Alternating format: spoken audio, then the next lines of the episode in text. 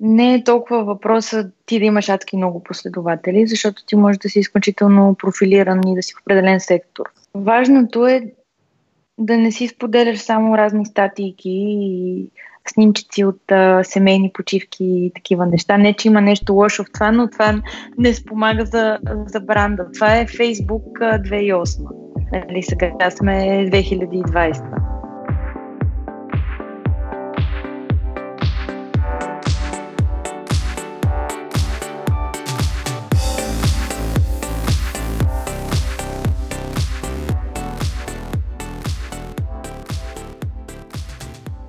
Здравейте, здравейте, драги слушатели!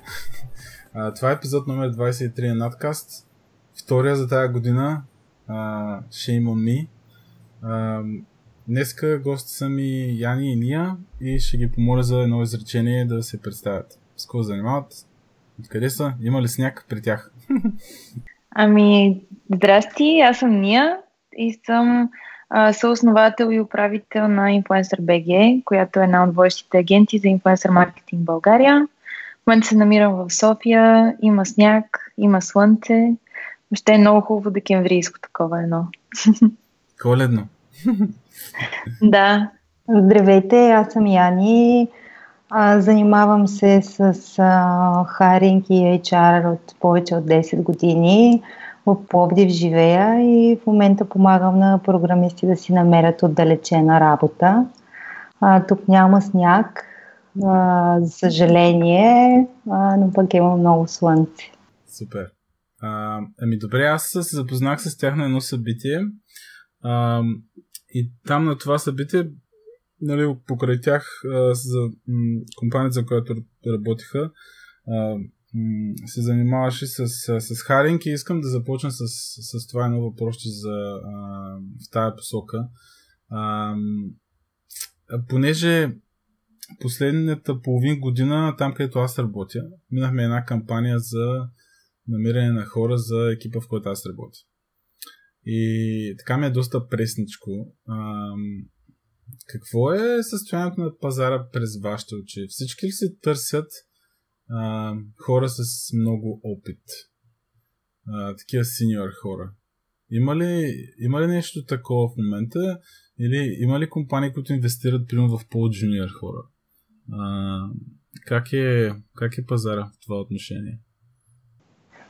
Аз тук мога да се включа като през последните няколко месеца а, имахме възможност да работим с а, над 60 компании, предимно в, в София, но с а, офиси в други градове.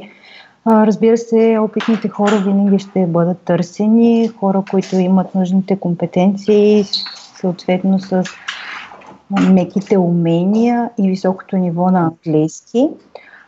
Добрата новина е, че наблюдаваме също така и все повече компании, които са отворени да наемат хора с по-малко опит или хора, които са току-що са завършили, нямат никакъв опит, създавайки стъжански програми, вътрешни академии, където техните по-опитни специалисти обучават студентите и бъдещите им служители. И това е една добра тенденция, която все повече се забелязва при компаниите, които са с малко повече ресурси, малко по-големи и съответно с по-големи планове да останат в България. А, добре. А, има ли нещо такова, а, когато... А, аз като цяло сега ми е интересно, защото аз а, винаги съм гледал на този процес от моята гледна точка, т.е. от гледната точка на програмиста, т.е. от от тази страна. Нали? И ме е много интересно от, от друга страна как стоят нещата. Примерно, а, гледали са по-добре на хора, които имат а, собствен бранд, да кажем. А, при нас имаше няколко кандидатури с хора, които а, нали, един вид се рекламираха сами, т.е. те си имаха, а, имаха си, да кажем, а, собствено име в нашата сфера, имат си нали, собствен сайт, имат си така доста популярен, примерно, Twitter аккаунт или нещо подобно. А, помага ли собствения бранд, за да се осъществи този процес по-лесно? Тоест, ви това използва ли се от вас като инструмент за да може компаниите да, да наемат въпросния човек по-лесно? Със сигурност онлайн присъствието, както и офлайн присъствието, т.е. доколко един човек а, не само има собствен сайт, блог, но и доколко той е активен в общността, дали участва в конференции, дали прави митапи, дали е отворен да споделя знания. А, това също би било в плюс а, за компанията, в която този човек ще се присъедини.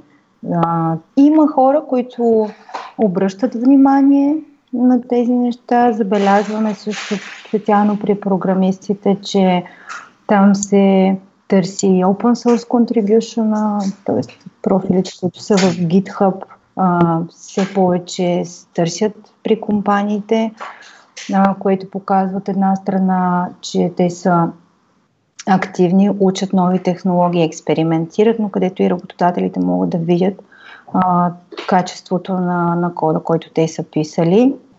Също има такива платформи, които напоследък консолидират цялата онлайн информация, която има за един човек онлайн. И в тези платформи може и HR-ите ги посещават и там имат достъп до едновременно всичките онлайн присъствия, които даден програмист има, включително GitHub, LinkedIn, ако има собствен блог, ако има някакви референции в външни сайтове а, за този човек.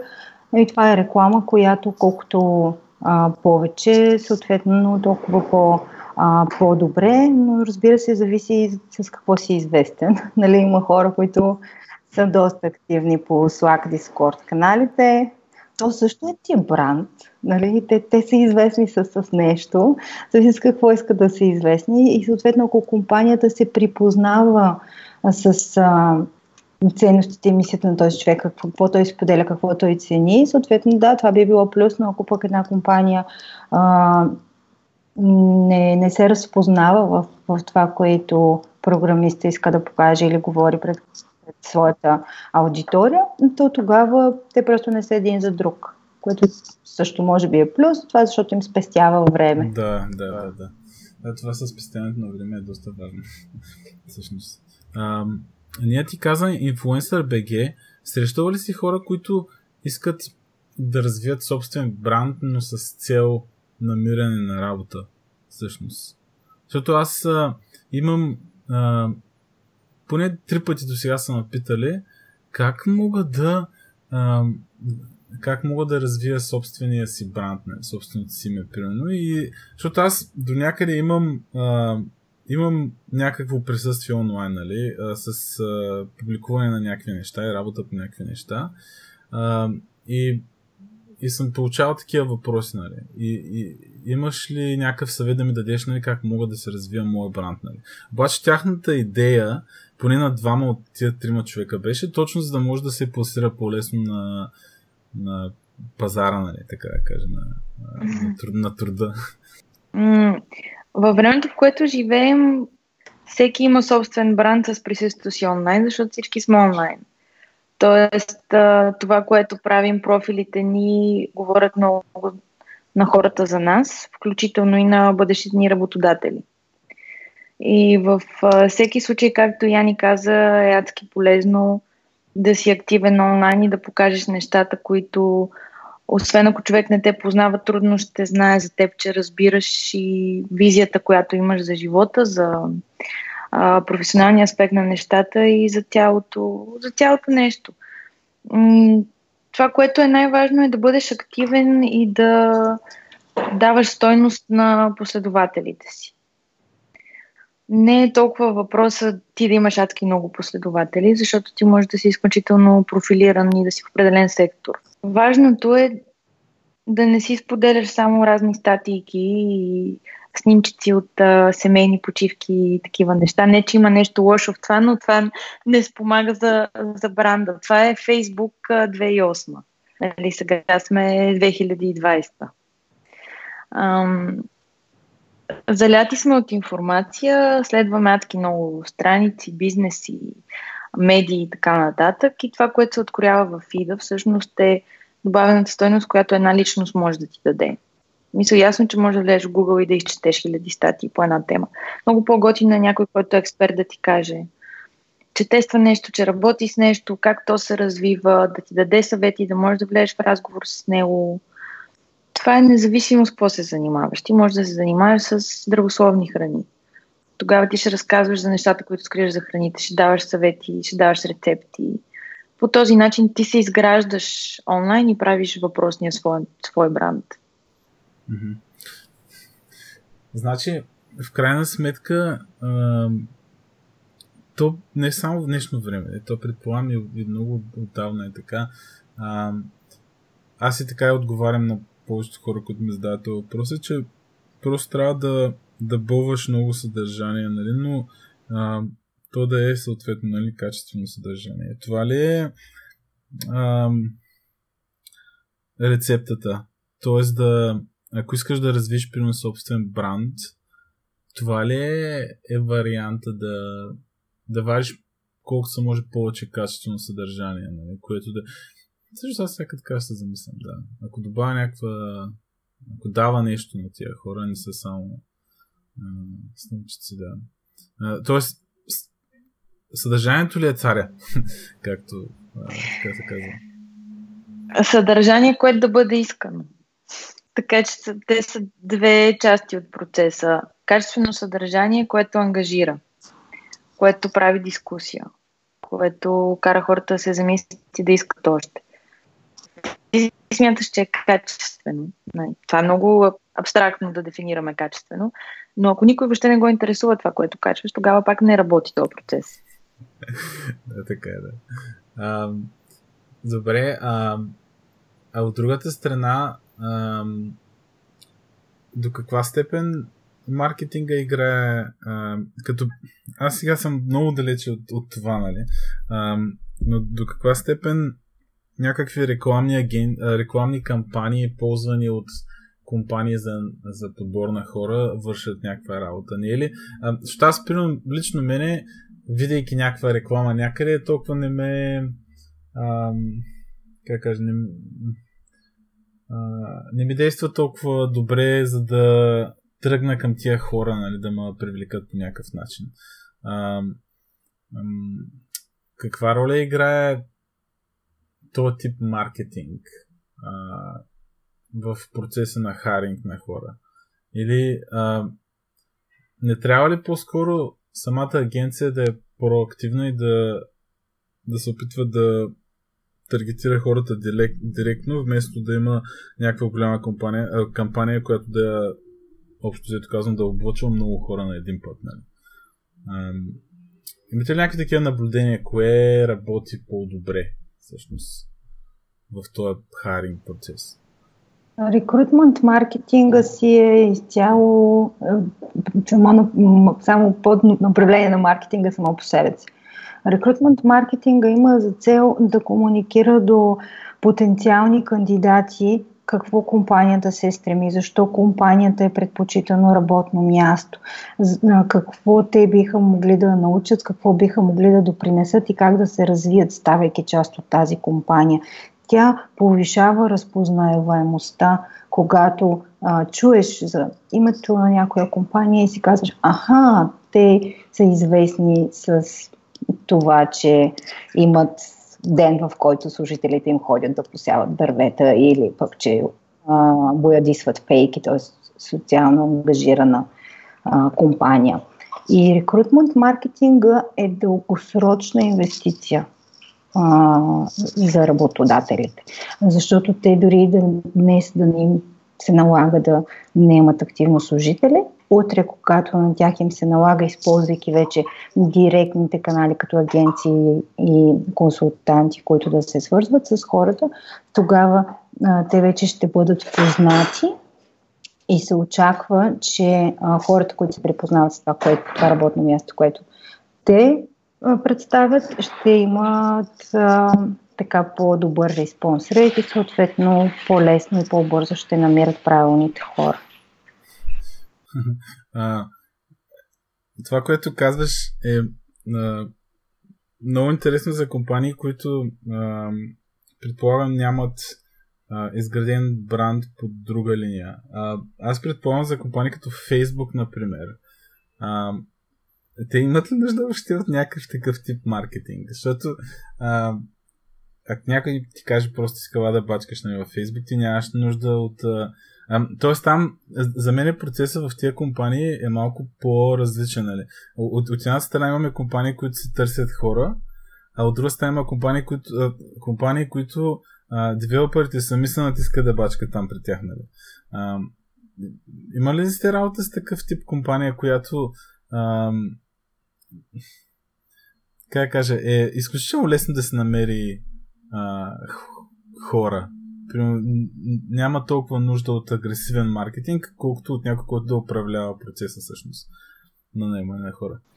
В предишната компания, в която работих, имахме подобен случай, тъй като целият екип беше изцяло дистрибутиран. Хората можеше да работят откъдето пожелаят, първоначално започвайки от България и в рамките на 5 години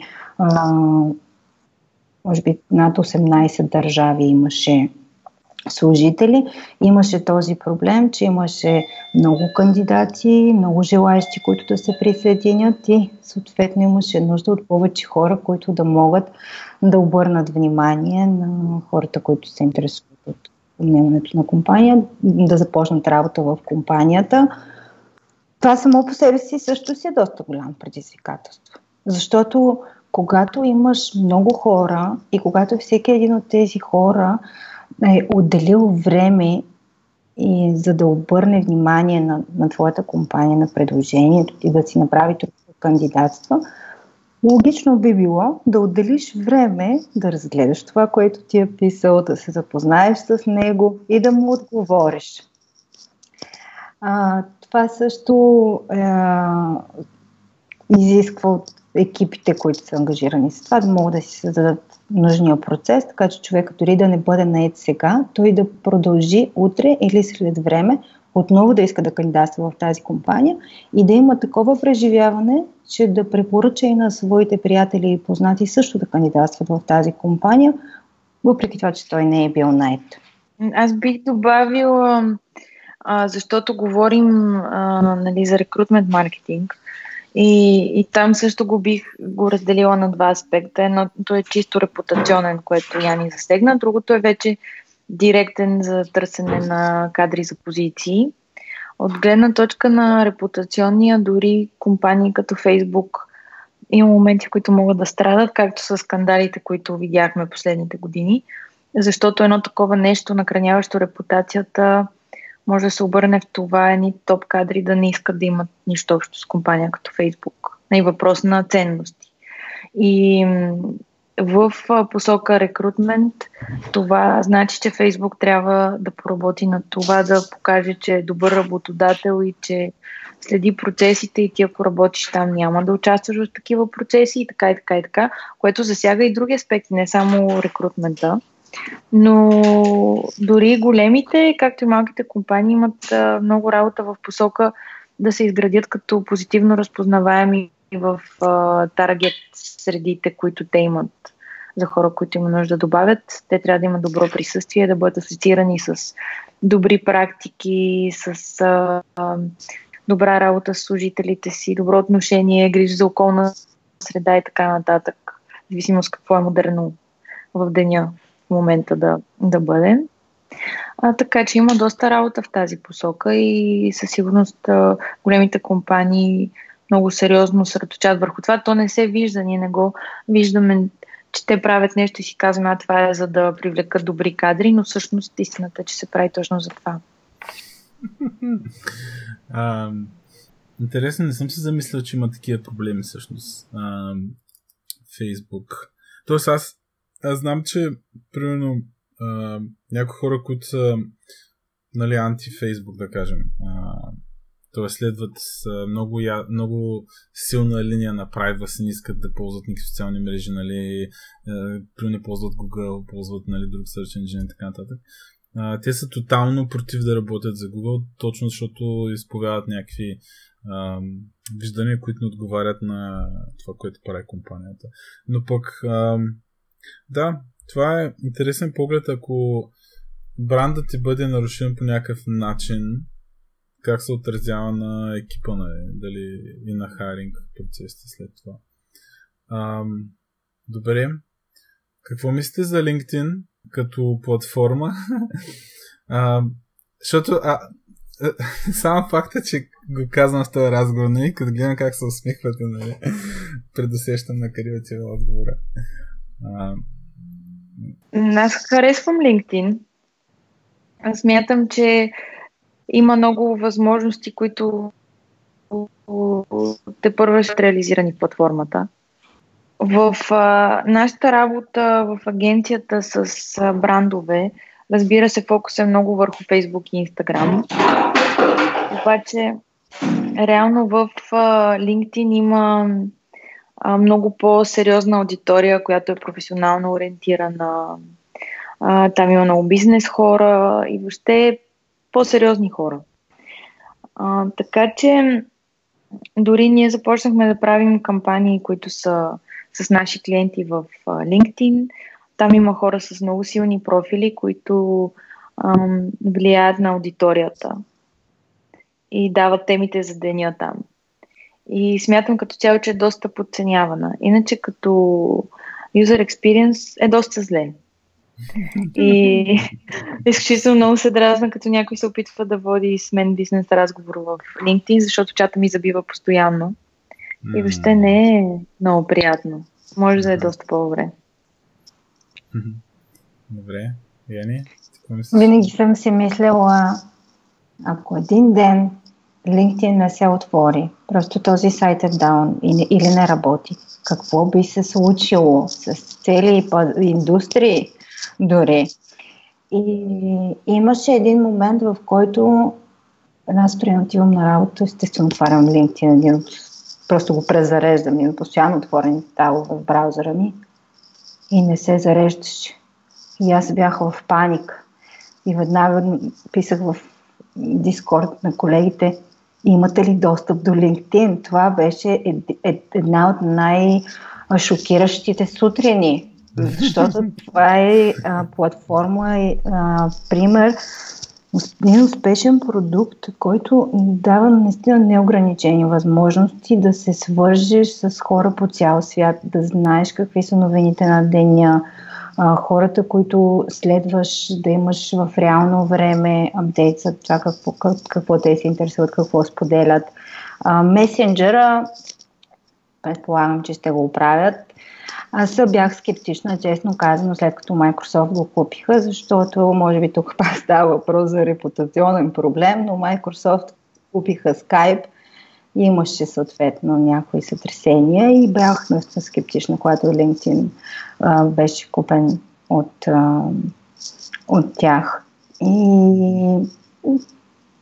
но факт, че в а, LinkedIn може да толкова много се разгърна. Не само от към това само да си направиш профил, но те вкараха подобрения в а, най-различни други а, тулове, нали, включително за маркетинг, за хайринг, отделни тулове.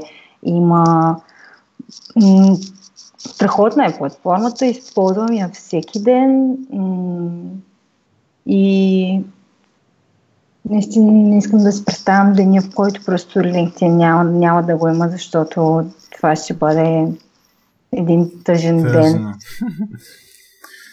А, да, от техническа гледна точка и те са дали нещо на света. Има там един пич, дето в моята сфера работи. Той, тоест той е известен в моята сфера, но работи там е така доста контрибютнал към web development по принцип. А, добре, ами като казах LinkedIn, за, за Twitter ще да питам, ние разгледах Influencer BG и видях хората, на които помагате, може, или вашите инфлуенсъри, така бяха плиснати, мисля, че хората, а, но нямаха Twitter акаунти. Това означава ли, че в България а, Twitter не е точно платформа, която а, е много популярна? Има ли нещо такова? Ами, Да, има, има нещо такова. По-скоро Twitter се използва от много тясна група хора.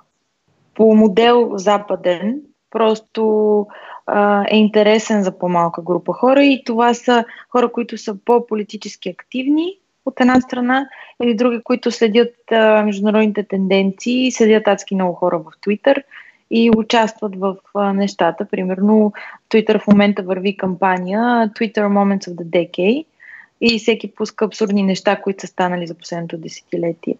Просто трудно ми е да си обясня защо от една страна Twitter не тръгна в България, от друга може би та лимитация на, на в колко знака може да се изказваш е нещо, което е отблъсквало хората, защото ние сме сладкодумни, които искаме да си напишем ни такива постове в Фейсбук. Mm-hmm. и да, да. не може да го направим там. Забелязвам аз, че няма... А, в нашата сфера всъщност Twitter е до... В нашата сфера. А, за мен Twitter е, е по... А, някакси по-го свързвам с, с работата ми. Тоест там следя неща, които са ми лично технически нали, за, за мен са интересни. А, докато Facebook ми е по като персонал някакъв, а, някакъв вид по такава платформа.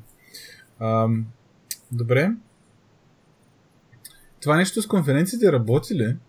Тоест, а, има ли смисъл а, компаниите, които а, за подбор на кадри да бъдат част от конференции. Тоест, то очевидно за всяка компания има смисъл да бъде там, нали? защото енгейджва с хората нали, face to face, т.е.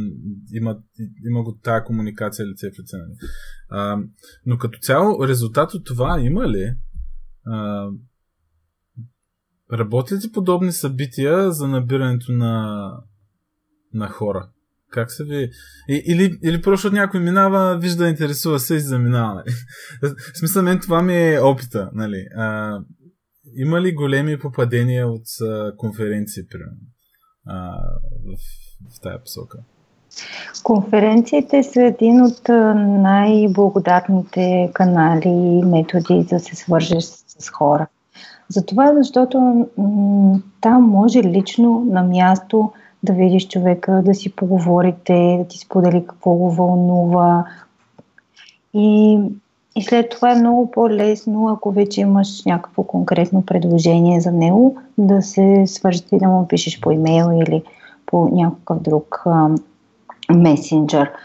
Докато в а, традиционния вариант а, имаме по-студен контакт първоначален, който е директно през имейл, който ако човек е заед и както в повечето случаи има хиляди имейли, може много лесно да бъде игнориран, така човека може да пропусне интересна възможност и от една страна, от друга страна човек, консултанта, например, който му пише за дадена възможност, ще има няма да има такъв успех, какъвто би имал, ако се познаваха лично и ако вече имаше няк... е имал някаква изградена представа за него.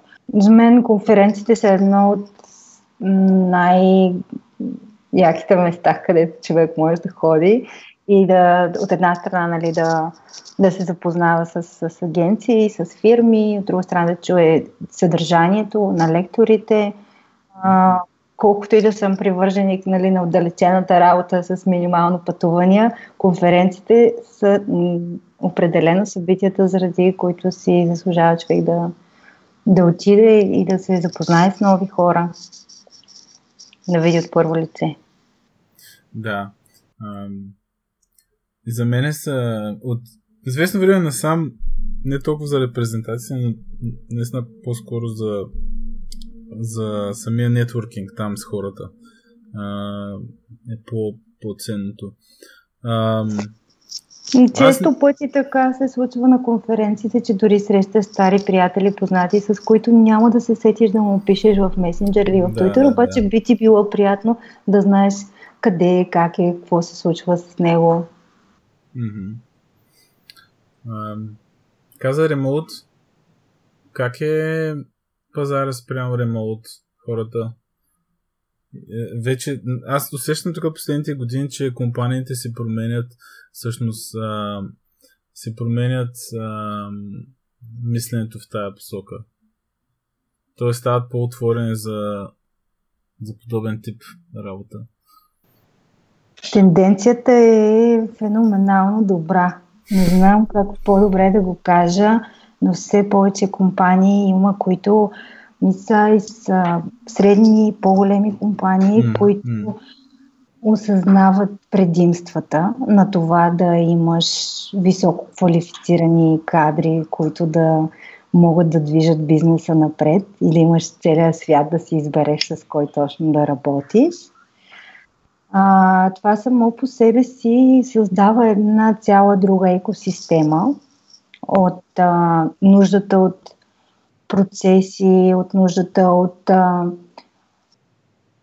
различни менеджмент подходи, от а, тради, как, как традиционните а, методи и практики да ги направим да работят в отдалечен вариант, в който служителите са някъде. Има няколко, три основни а, разлики, които в момента се наблюдават. Това са компании, които в момента нямат никакви служители, които са извън офиса, но биха желали да имат такива и за тях те все повече се интересуват от материали, ходят по конференции и, и следят и гледат начин как могат да адаптират собствената си структура. Другият тип компании, това са компании, така наречените хибриди, които те имат core екип някъде локализиран и постепенно добавят все повече увереност, когато имат, че това нещо работи, а, позволяват на повече хора да, да работят от където пожелаят и третия тип компании, това са fully distributed компаниите, компаниите, които работят изцяло отдалечено. Те са все още а, малко, но факт, че са, има такива, които са много добри примери и, и те движат а, стандартите, те налагат а, добрите практики в момента. И, и от, от гледна точка пък на хора, които се търсят работа ремонт, там въобще не познавам човек, който би казал, не искам да, да имам свободата. А, и съответно те стават много желани такива компании за, за работодатели. Даже наскоро ние самата стъпи в тази смела крачка да, да има хора, които да работят в нейния екип, но да не са физически в, в офиса.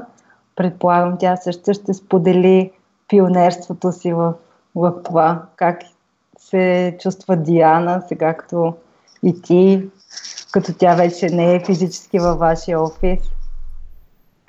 Ами да, ние всъщност имаме първия си човек, който е ремонт и Яни много ни помогна за това. Даяна е в екипа ни от 3 години а, и от а, първата агенция, с която започнахме, основаването на Influencer BG през цялото време. И Даяна трябваше да замине да живее в друг град и да работи оттам. И всички бяхме притеснени как ще стане, тъй като тя дойде като стажант. На нея това е първата работа при нас.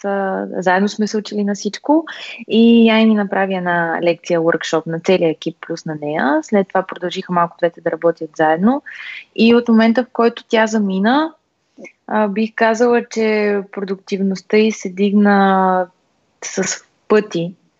резултатите и в работата пое много по-сериозни отговорности, дигна сериозно нивото и в момента участва в кор процесите в компанията и деливърва страхотни резултати.